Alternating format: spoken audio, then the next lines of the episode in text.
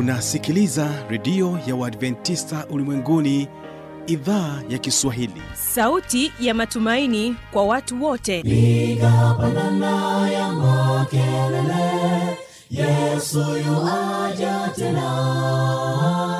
Ipaza sauti, imba sana, Yesu yuaja tena.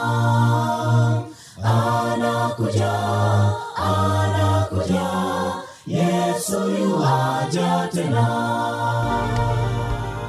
Hii ni sauti ya matumaini kwa watu wote. Inakujia kupitia redio ya Waadventista Ulimwenguni AWR. Toka kila kona ya dunia tunasikia vita, njaa, maafa. Hivi washiria marejeo ya Mwokozi.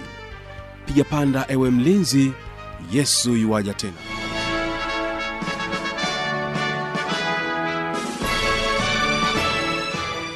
Unaendelea kuitegea sikio idhaa ya Kiswahili inayokutangazia kupitia masafa mafupi ya mita bendi 16 kutokea Morogoro, Tanzania. Mpendwa msikilizaji, unaweza kunipata kupitia Morningstar FM bila kusahau Rock FM. Hilo endelea kwa pamoja nami kwa mtandao wetu wa www.org. Basi hii leo utakuwa nami Kibaga Mwaipaja kama msimamizi wa matangazo. Awali ya yote kumbuka tutakuwa na kipindi kizuri cha watoto wetu. Na leo kwa njia ya nyimbo tutakuwa nao waimbaji wa Tukasa NIT na watakuja kwako na wimbo unaosema mara nyingi. Na katika wimbo wa pili tutaendelea kubaki nao waimbaji wa Tukasa NIT ambapo watakuja kwako na wimbo unaosema nifundishe kunyamaza. Basi katika kipindi hiki cha watoto wetu tunaendelea kuangazia watoto kutoka kanisa la Mbala, na hawa walikuwa katika kambi wakiwa naye mtangazaji mwenzangu Sara Karai, na hii utaweza kubarikiwa nao sehemu ya pili. Basi msikizaji, hawa hapa Tukasa NIT wanakuambia mara nyingi.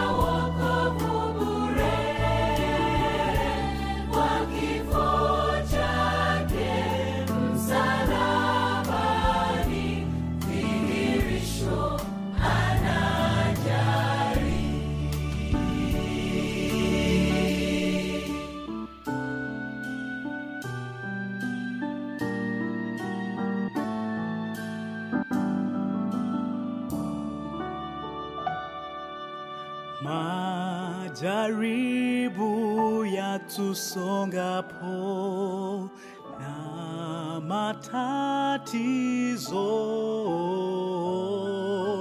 tusihofu lolote, tunaye Yesu.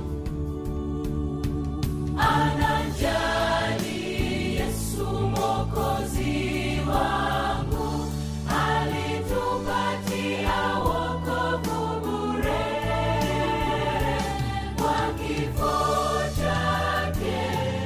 Bye.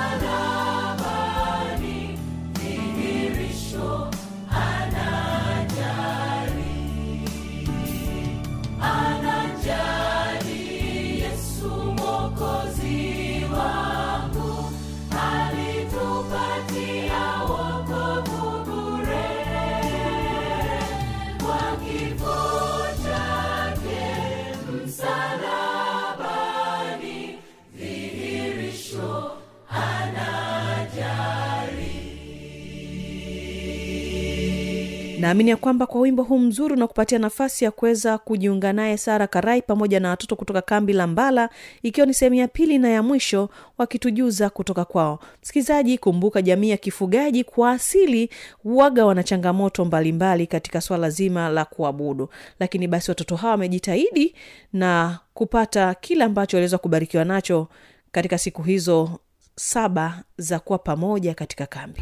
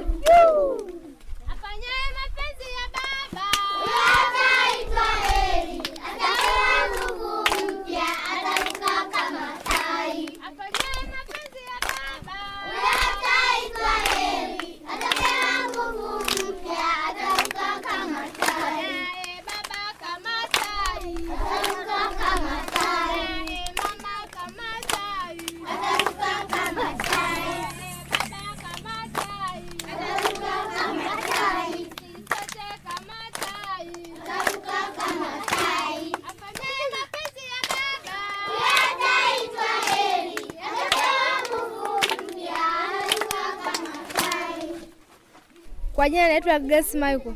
Tupo kwenye makambi Mbala, tupo kwenye kipindi cha watoto na tutaanza kwa kusikiliza mafungo.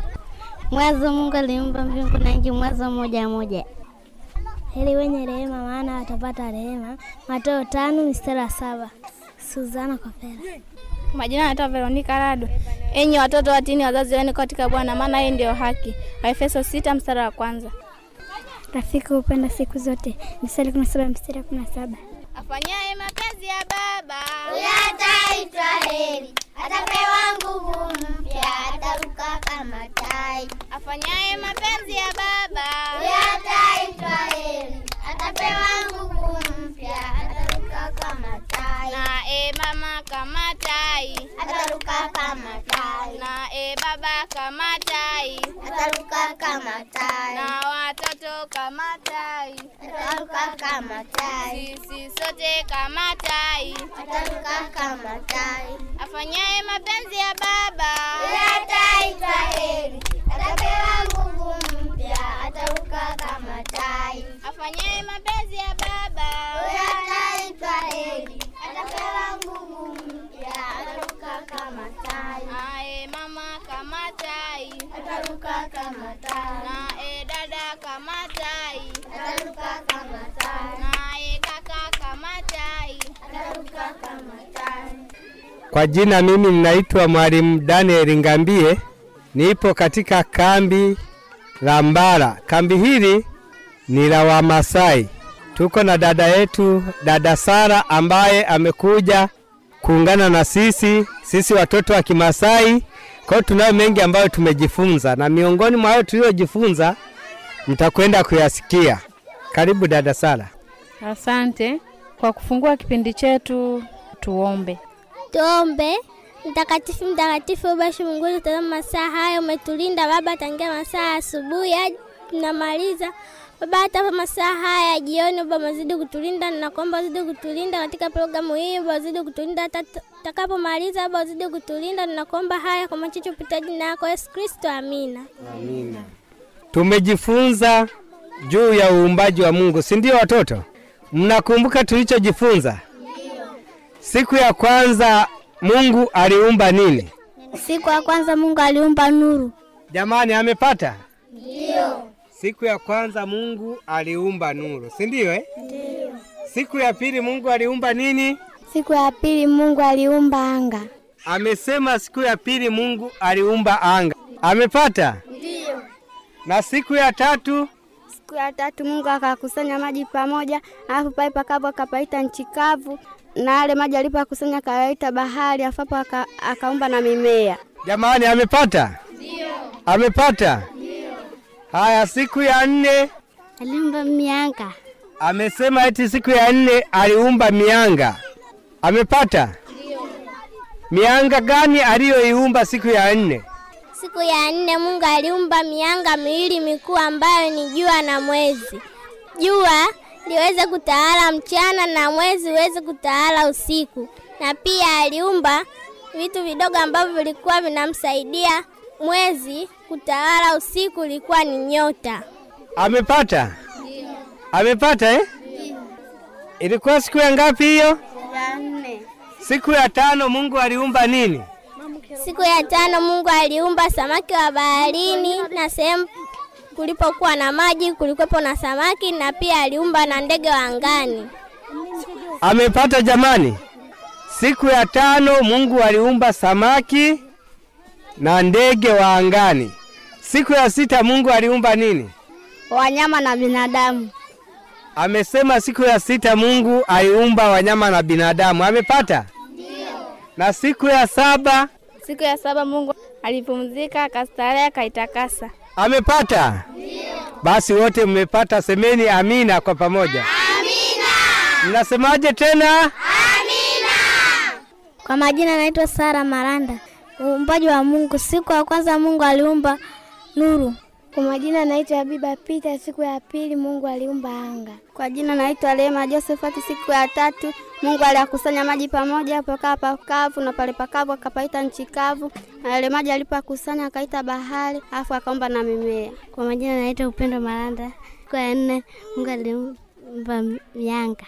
Kwa majina naitwa Amina Pita, siku ya 5 Mungu aliumba samaki wa baharini na ndege wa angani.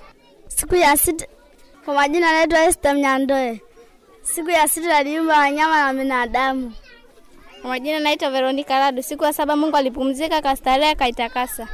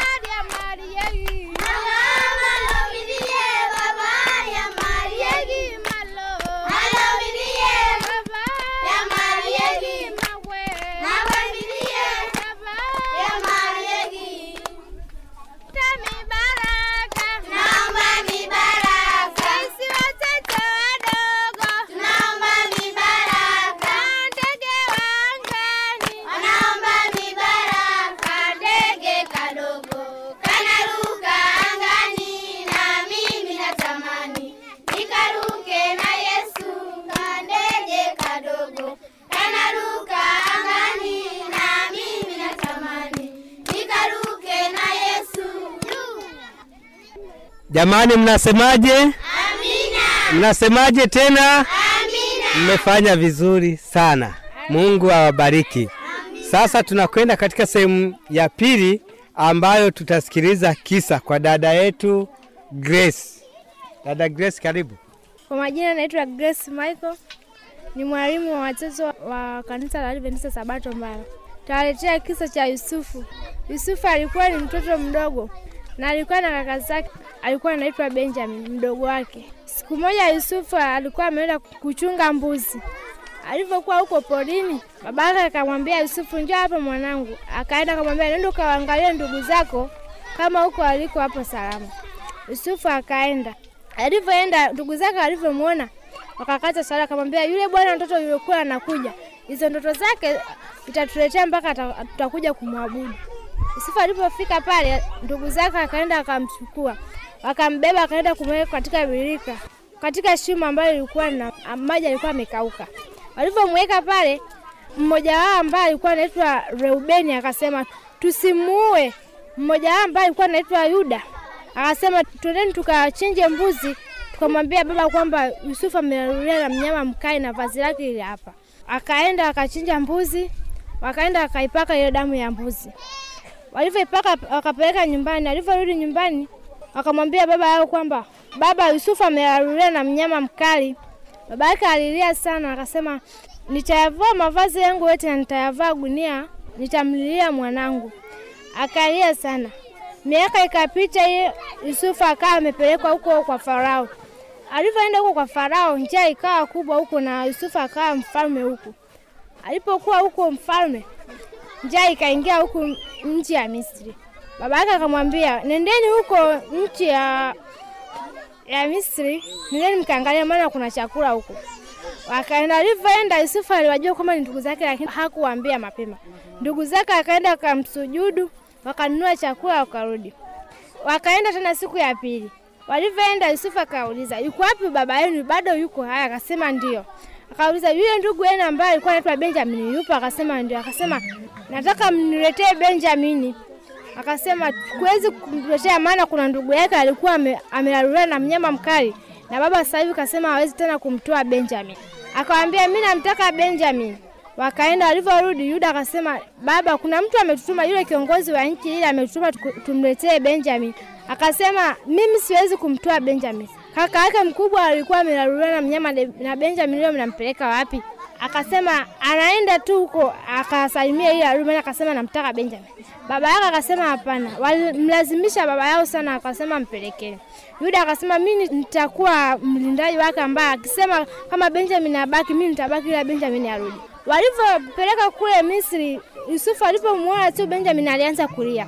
Akalia sana. Akasikia, akaenda kuambia ndugu zake, mimi sio kiongozi wa nchi, bali ni yule mdogo wenu ambaye mlikuwa mmemuuza. Mimi ni Yusufu ambaye mlikuwa mmenuzia hao watu ambao walikuwa wanapita kuja huko Misri, ila Mungu ndiye ameniweka ili niwahifadhie chakula katika miaka hii. Wakasema kwamba kwanza leo tusamehe makosa yetu. Yusufu hakuwafuatilia kwamba alikuwa amemtendea makosa. Akaenda akapeleka nyumbani kwa akamfanyia karamu, na Farao aliposikia kwamba ndugu zake Yusufu amekuja, alifurahi sana na akatoka.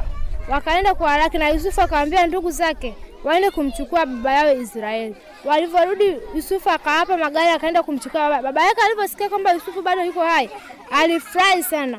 Na aliporudi huko akaenda kwa Yusufu, alipomuona Yusufu akambariki Yusufu na akakata roho na akaka. Kwa hiyo kisa hiki kinatufundisha kwamba tumjue Mungu na tuwe watoto watiifu. Mnasemaje watoto? Amen. Wangapi wamefurahia kisa? Sasa tunaingia katika sehemu ya pili. Alikuwa mwanaume mfupi, alipanda juu ya mji kusudi amwone Yesu. Yesu alipofika akaangalia juu, akasema, Zakayo, waweza kushuka chini, kwa sababu nitakwenda nyumbani kwako leo. Leo Zakayo alikuwa mwanaume mfupi, alipanda juu ya mti kusudi amwone Yesu. Yesu alipofika akaangalia juu, akasema, Zakayo, waweza kushuka chini, kwa sababu nitakwenda nyumbani kwako leo. Leo Mnasemaje kwa wimbo? Amina. Mnasemaje? Amina. Sasa tutajifunza somo fupi. Linalopatikana katika kitabu cha waraka wa kwanza wa Yohana sura ya 2. Sema waraka wa kwanza wa Yohana sura ya 2. Waraka wa kwanza wa Yohana sura ya Hapa Mtume Yohana alikuwa anawaandikia watoto. Sawa? Ndio. Kwa sababu alikuwa anawapenda. Anasema hivi, mstari wa kwanza, watoto wangu wadogo nawaandikia haya ili kwamba msitende dhambi. Na kama mtu akitenda dhambi, tunaye mwombezi kwa Baba, Yesu Kristo mwenye haki. Anasema watoto wangu wadogo nafanyaje? Nawaandikia haya. Nafanyaje? Naandikia haya. Ili kwamba msifanyeje? Msitende dhambi. Na kama mtu akitenda dhambi, tunaye mwombezi kwa Baba, ambaye ni nani? Yesu Kristo mwenye haki. Kwa hiyo Mtume Yohana anatuandikia sisi watoto wadogo tusitende dhambi. Mnajua dhambi? Ndio. Mnajua dhambi? Ndio. Dhambi ni nini? Huyu amesema kutukana. Kupiga dhambi ni nini? Kuiba. Ni nini tena? Kupigana. Ni nini tena? Kuwa. Nini tena? Kudokoa. Kudokoa mboga na nini tena? Kuzini. Na kuzini. Na nini tena? Anasema na waandikia msifanye mambo yote hayo ambayo mmeyataja. Sawa? Ndio. Msiwe wachokozi, sawa? Ndio. Kuna wengine wanapenda kuchokozana. Lakini Yohana anasema anatuandikia sisi watoto tusitende dhambi. Na kama ukitenda dhambi, sawa? Kama ukimkosea mwenzako, sawa? Anasema tunaye mwombezi kwa Baba. Kwa hiyo unakwenda unaomba msamaha. Unamwomba msamaha yule ambaye umemkosea, halafu unamwomba msamaha na Mungu ili aweze kutusamehe, sawa? Ndio. Tukifanya hivyo tutakuwa watoto wa Mungu. Wangapi wanataka kuwa watoto wa Mungu? Basi tuombe. Tunakushukuru Baba mtakatifu kwa kuwa umekuwa pamoja nasi sisi watoto. Tumejifunza kwamba tusitende dhambi. Kwa nguvu zetu wenyewe hatuwezi, isipokuwa tunahitaji msaada wa Roho wako mtakatifu aweze kutusaidia ili tuweze kuwa tukiwa watoto wema, tusiotenda dhambi, tunaokupenda wewe. Tunaomba utubariki tunapoendelea na vipindi vingine, katika jina la Yesu Kristo Bwana wetu. Amina.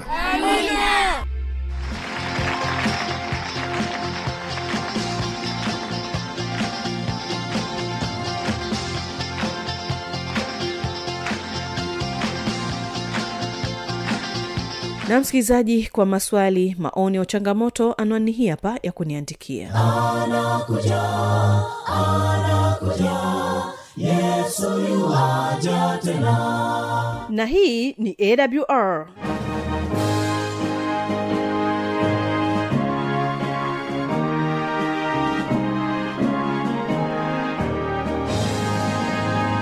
Radio Adventista Ulimwenguni, AWR, sanduku la posta 172, Morogoro, Tanzania. Anwani ya barua pepe ni kiswahili@awr.org.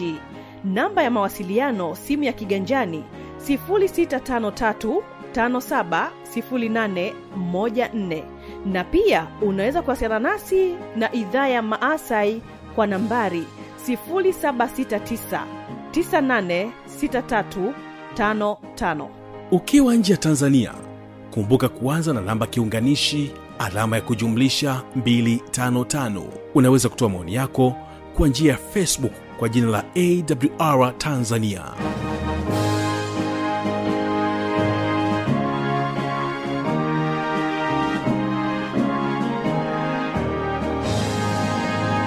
Basi ulikuwa nami Kibaga Mwaipaja kama msimamizi wa matangazo, na ni kushukuru sana kuchagua kwa pamoja nami mwanzo mpaka mwisho.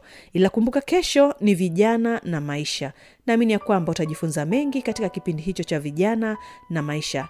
NIT Tukasa wanakuambia nifundishe kunyamaza, ndio wimbo ambao unafunga matangazo yetu kama idhaa ya Kiswahili ya Radio Adventista Ulimwenguni, AWR. Amen.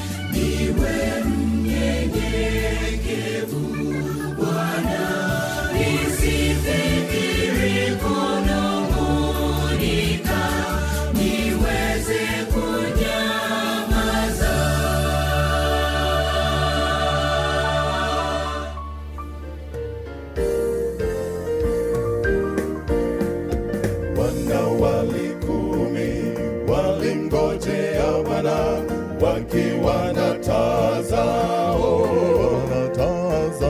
wote walilala tazikazima wakimgojea Bwana.